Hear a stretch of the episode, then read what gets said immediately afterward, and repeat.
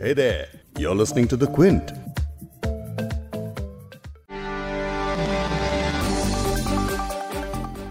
निकिता हत्याकांड के बाद लव जिहाद चर्चा में आया और खबरों में बना रहा ऐसा ही कुछ तनिष्क ज्वेलरी ब्रांड के एक विज्ञापन के विरोध के दौरान लव जिहाद की चर्चा चल पड़ी। इन घटनाओं के बाद अब लव जिहाद के खिलाफ कानून बनाने की बातें शुरू हो गई हैं। कई बीजेपी शासित राज्यों जैसे उत्तर प्रदेश, हरियाणा से लव जिहाद के खिलाफ सख्त कानून बनाने के पक्ष में काफ़ी संकेत आने लगे और अब इन राज्यों में मध्य प्रदेश भी शामिल हो चुका है। लेकिन नेशनल काउंसिल फॉर वुमेन यानी एनसीडब्ल्यू का कहना है कि उसके पास लव जिहाद का कोई डेटा नहीं है। यहाँ तक कि सरकार की तरफ़ से भी पार्लियामेंट में कई बार लव जिहाद की परिभाषा के बारे में जब जब पूछा गया तो जवाब में यही बताया गया कि इसकी कोई डेफिनेशन नहीं है।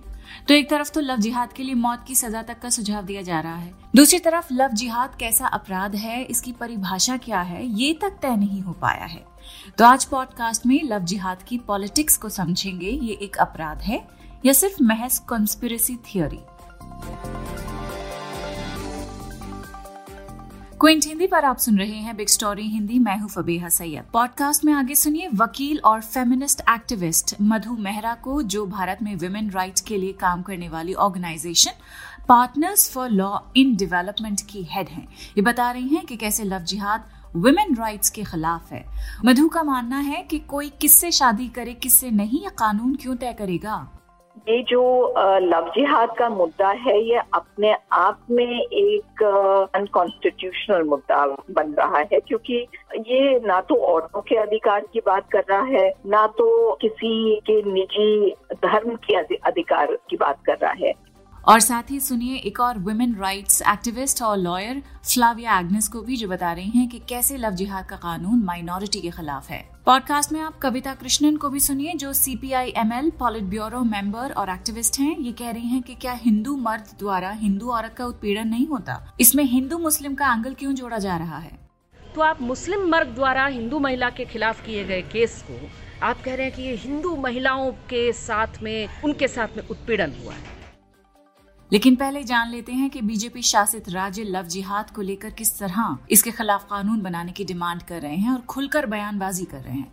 लेकिन आपको ये सारी बयानबाजी सुनाए, उससे भी पहले कोट अनकोट लव जिहाद को समझ लेते हैं, जिस अपराध की सरकार परिभाषा तय ही नहीं कर पाई है, आखिर ये अपराध है क्या?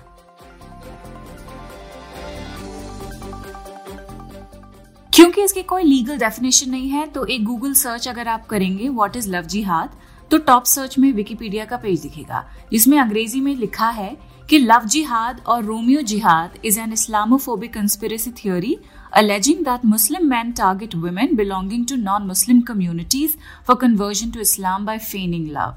यानी लव जिहाद एक इस्लामोफोबिक षड्यंत्र सिद्धांत है, जिसमें मुस्लिम पुरुषों पर यह आरोप है कि वो गैर मुस्लिम समुदायों की महिलाओं को इस्लाम धर्म में बहला फुसलाकर धर्मांतरण के लिए लक्षित करते हैं इसके बारे में आगे लॉयर फ्लाविया एग्नेस से बात करेंगे, लेकिन पहले बीजेपी शासित राज्य लव जिहाद के खिलाफ कानून लाने पर कैसे ज़ोर डाल रहे हैं, वो भी सुन लीजिए। सबसे पहले उत्तर प्रदेश के सीएम योगी आदित्यनाथ ने लव जिहाद पर कानून बनाने की बात कही थी। उन्होंने एक जनसभा के दौरान खुलेआम ये भी कहा कि लव जिहाद करने वालों का राम नाम सत्य हो जाएगा। योगी आदित्यनाथ ने यूपी के जौनपुर में उपचुनाव के लिए एक रैली के दौरान ये बयान दिया था। उन्होंने इस दौरान मिशन शक्ति कार्यक्रम का ज़िक्र किया और कहा कि ऑपरेशन शक्ति तैयार है। हम हर हाल में बहन और बेटियों की सुरक्षा करेंगे। जो उन्होंने कहा वो मैं आपको पढ़ के सुना रही हूँ। कल इलाहाबाद हाईकोर्ट ने आदेश दिया कि शादी के लिए धर्म परिवर्तन को मान्यता नहीं मिलनी चाहिए। इसीलिए सरकार भी फैसला ले रही है कि हम लव जिहाद को सख्ती से रोकने का काम करेंगे। एक प्रभावी कानून बनाएँगे। सीएम योगी के बाद हरियाणा के मुख्यमंत्री मनोहर लाल खट्टर ने भी लव जिहाद को हवाला देते हुए कानून बनाने की बात की थी। खट्टर ने तो ये भी दावा कर दिया कि केंद्र सरकार भी लव जिहाद को लेकर कानून बनाने पर विचार कर रही है। वहीं राज्य के गृह मंत्री अनिल विज ने भी यही बात दोहराई है। यूपी और हरियाणा के बाद अब इस लिस्ट में मध्य प्रदेश के मुख्यमंत्री शिवराज सिंह चौहान का नाम भी जुड़ गया है। टाइम्स ऑफ़ इंडिया के मुताबिक मध्य प्रदेश के मुख्यमंत्री शिवराज सिंह ने भोपाल में एक प्रेस मीट के दौरान पत्रकारों से कहा कि वो प्यार के नाम पर कोई भी जिहाद बर्दाश्त नहीं करेंगे। अगर ऐसा होता है तो हम एक्शन लेंगे और इसके लिए कानूनी प्रावधान तलाश रहे हैं। यहाँ तक कि 17 नवंबर को मध्य प्रदेश के होम मिनिस्टर नरोत्तम मिश्रा ने तो ये तक कह दिया कि Madhya Pradesh freedom of religion bill 2020 अगले विधानसभा सेशन में पेश किया जाएगा और बिल में इस अपराध को नॉन बेलेबल बनाने पर ज़ोर दिया जाएगा। दोषी को पाँच साल तक की सजा भी देने का प्रावधान होगा। तो ये तो हो गई लव जिहाद पर पॉलिटिक्स की बात। अब आते हैं लीगल पहलुओं पर। कई ह्यूमन राइट्स लॉयर्स और एक्टिविस्ट इस बात को लेकर परेशान हैं कि कानून ये तय नहीं कर सकता कि किससे शादी करें, किससे नहीं। सुनिए वुमेन राइट्स एक्टिविस्ट और लॉयर फ्लाविया एग्नेस को जो बता रही हैं कि ये ना सिर्फ़ एक समुदाय, बल्कि औरतों की सिविल लिबर्टीज के खिलाफ है। This jargon is by Flavia कह रही हैं कि ये जार्गन मुस्लिम समुदाय के खिलाफ दक्षिण पंथी इस्तेमाल करते हैं। वो ये दिखाते हैं जैसे कि हिंदू महिलाएँ उनकी संपत्ति हैं और उनकी अपनी इच्छा नहीं है और मुस्लिम पुरुष उन्हें लुभा सकते हैं। राइट विंग इसे लव जिहाद कहता है। आखिर ये लव जिहाद है क्या? But what is love jihad? There is nothing. वैज्ञानिक पुस्तकों में लव जिहाद नाम का कोई अपराध नहीं है ऐसे कई मामले हैं जो अदालत में गए हैं लेकिन उनमें शामिल महिलाओं ने आगे आकर खुद कहा है कि मैं अपनी मर्ज़ी से इस आदमी से शादी कर रही हूँ और इसके लिए मुझे किसी तरह से बहलाया फुसलाया नहीं गया तो फिर किस बिना पर ये कमेंट्स किए जा रहे हैं जो बात फ्लाविया एग्नेस ने कही है, इसी बात को कविता कृष्णन भी दोहरा रही हैं। Kavita CPI ML politburo member और एक्टिविस्ट हैं। ये कह रही हैं कि अगर लव जिहाद औरतों की सुरक्षा के लिए है तो क्या हिंदू मर्द द्वारा हिंदू औरत का उत्पीड़न नहीं होता? तो इस पूरी बात में हिंदू मुस्लिम एंगल क्यों जोड़ा जा रहा है? अगर ये वुमेन सिक्योरिटी ही की बात है तो। अब इसमें मैं देख रही हूँ कि सोशल मीडिया में पूछने वाले कुछ लोग हैं, जो कहते हैं कि अरे, मैंने कहा कि भाई केस दिखा दीजिए, लव जिहाद का एक केस दिखा दीजिए। तो वो मुझे दसियों केस गिना रहे हैं, जिसमें वो कह रहे हैं कि किसी मुस्लिम पुरुष ने किसी हिंदू महिला के साथ में या तो कोई धोखा की, धोखाधड़ी की, या उसके साथ में हिंसा की, या जो भी किया। उसके खिलाफ जो है वो उनकी वाइफ ने या गर्लफ्रेंड ने जिसने भी है कोई आरोप लगाए तो मैंने कहा कि ये आप मुझे दसियों केस दिखा रहे हैं, मैं तो मैं आपको सौ सैकड़ों केस दिखा दूँ, जिसमें ठीक यही चीज़ किया गया है। लेकिन ये हिंदू मर्द द्वारा हिंदू महिला के खिलाफ किया गया तो आप मुस्लिम मर्द द्वारा हिंदू महिला के खिलाफ किए गए केस को आप कह रहे हैं कि ये हिंदू महिलाओं के साथ में आ, उन पे उन उन पर आ, हिंसा हुआ है उनके साथ में उत्पीड़न हुआ है।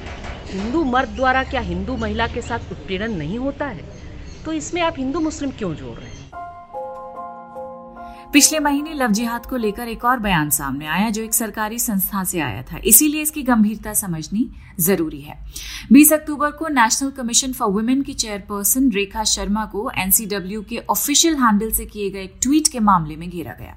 उस ट्वीट में लिखा था कि रेखा शर्मा महाराष्ट्र के गवर्नर भगत सिंह कोशियारी से मिली और कई मुद्दों के अलावा उन्होंने लव जिहाद के बढ़ते हुए मामलों पर भी चर्चा की। इस पर अशोका यूनिवर्सिटी के एक प्रोफेसर अनिकेत आगा ने एनसीडब्ल्यू से लव जिहाद के डेटा को लेकर एक आरटीआई फ़ाइल की है, जिसका तीन हफ्तों के बाद एनसीडब्ल्यू ने जवाब दिया है कि कोई डेटा मौजूद ही नहीं है। तो अब सवाल ये उठता है कि जब रेखा शर्मा के पास लव जिहाद को लेकर कोई आंकड़ा नहीं है तो वो इतना बड़ा क्लेम कैसे कर सकती हैं कि लव जिहाद के केसेस बढ़ रहे हैं? कोई नंबर सामने नहीं है, कोई लीगल डेफिनेशन नहीं है तो ऐसे में लव जिहाद को कानून बनाना कितना संवैधानिक है? ये जानते हैं फेमिनिस्ट एक्टिविस्ट मधु मेहरा से। ये जो लव जिहाद का मुद्दा है, ये अपने आप में एक जो कहते हैं, असंवैधानिक या अनकॉन्स्टिट्यूशनल मुद्दा बन रहा है, क्योंकि ये ना तो औरतों के अधिकार की बात कर रहा है, ना तो किसी के निजी धर्म के अधिकार की बात कर रहा है, क्योंकि संविधान हर व्यक्ति को, औरत और आदमी को ये अधिकार देता है कि वो वो अपना धर्म चुन सकते हैं और अपनी शादी अपनी मर्ज़ी से कर सकते हैं। तो ये दोनों को एक तरह से, ये जो लव जिहाद का है मुद्दा, ये दोनों को रेगुलेट करना चाहता है। कि औरत किससे शादी कर सकती है? हिंदू औरत खासकर वो अब ये कानून तय करेगा और किस परिस्थिति में शादी करती है। क्योंकि वो देखेंगे कि इसमें ज़ोर ज़बरदस्ती थी, किस तरह का प्यार था। आई मीन ये ये बहुत सब्जेक्टिव चीज़ें हैं। ये कैसे कोई कानून तय करेगा कि किस कारण किसको प्रेम हुआ और किसकी वो शादी कर रहे हैं? तो आ, मुझे लगता है कि ये पूरी तरह से संवैधानिक है। जो हमारा स्पेशल मैरिज एक्ट है और वो बल्कि उसको थोड़ा मज़बूत करना चाहिए क्योंकि अब जो उसमें कमियाँ हैं कारण बहुत से लोग उसमें नहीं सिविल मैरिज नहीं कर पा रहे और वो धार्मिक शादी करते हैं क्योंकि उसमें इस तरह की रुकावटें हैं। उन रुकावटों को बदलने की कोशिश करनी चाहिए। चॉइस को कि वो किससे शादी करना चाहते हैं और किस धर्म में धर्म परिवर्तन करना चाहते हैं या नहीं ये उनकी निजी चॉइस है चाहे दूसरे को अच्छी लगे या नहीं। लव जिहाद, जिसके एक अपराध होने पर खुद वकीलों को शक है, उसके खिलाफ कानून लाया जा रहा है। अब ये कानून कैसे आएगा, किस शक्ल में आएगा, वो भी हमें बाद में ही पता चलेगा। वैसे भी एमपी के होम मिनिस्टर ने तो बता ही दिया है कि अगले विधानसभा सेशन में ये बिल रखा जाएगा। तो इससे जुड़ी खबरें डेवलपमेंट्स सारे डिबेट्स आप द क्विंट और क्विंट हिंदी की वेबसाइट पर फॉलो कर सकते हैं। अभी फ़िलहाल पॉडकास्ट को खत्म एक बहुत ही खास लव जिहाद स्टोरी से कर रही हूँ। क्विंट की ये खास वीडियो है। इसका छोटा सा हिस्सा मैं आपको सुना रही हूँ। पूरी स्टोरी का लिंक आपको शो नोट्स में मिल जाएगा। ये कहानी है एक इंटरफेथ कपल और कानूनी पक्षपात के खिलाफ उनकी लड़ाई की। ये ऐसा कपल है जो समाज और कानून से संघर्ष कर रहा है। कैसे? सुनिए। घर वालों ने सुना तो उन्होंने सीधा ही डिनाई कर दिया शादी के लिए कि ऐसा नहीं होगा, क्योंकि वो मुस्लिम है, तुम हिंदू हो तो ऐसा कोई शादी नहीं हो पाएगी। तो हम इस शादी के लिए भी राज़ी नहीं होंगे और ना ही होने देंगे। हिंदू मुस्लिम शादी में जो होता है, वो एक तीस महीने तीस दिन से लेके साठ दिन तक लगते हैं। तो वो जो पीरियड होता है, वो ज़्यादा क्रूसिल होता है। उसमें हमारे साथ में कुछ भी हो सकता है, मारपीट कर हम कहीं पे जाते हैं तो वहाँ पे भी हमारे साथ कुछ भी हो सकता है। कोई हमें रूम नहीं देता रहने के लिए, कोई खाना नहीं देता हमें खाने के लिए। तो उसमें हमारे साथ कुछ भी हो सकता है, इसलिए हम इस पिटिशन के थ्रू उस पीरियड को ख़त्म करना चाहते हैं। तो हमें क्यों थर्टी डेज़ के लिए रोका जा रहा है? एक तरह से मुझे ऐसा लगता है हमारी जुडिशरी इंटरफेथ मैरिजेस को डिस्करेज कर रही है। हमने पता किया था, बहुत सारे जो कपल्स हैं, हमने उनसे भी बात किया था कि उनको एसडीएम ने खुद समझाया कि ऐसा तुम्हें नहीं करना चाहिए। क्या तुम हिंदू, मुस्लिम शादी कर रहे हो, तुम गलत कर रहे हो, अपने मम्मी पापा के साथ जाइए, जैसे वो कहते हैं, वो करिए। बट ये जो है, हमारी जो पावर है फ्रीडम की है इक्वलिटी की है, वो हमारे को कहीं ना कहीं भी हमसे छीन लेते हैं।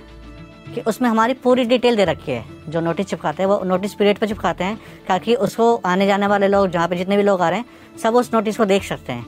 तो वहाँ पे उस नोटिस में जो लिखा हुआ है, उसमें मेरी पूरी डिटेल है, इनकी पूरी डिटेल है। ये एड्रेस के साथ, मम्मी पापा के नाम के साथ, हमारे फ़ोन नंबर के साथ, कहाँ हमने जॉब किया है, कैसे अनमेरिड है मैरिड है मतलब सारी डिटेल उसके अंदर दे रखी है।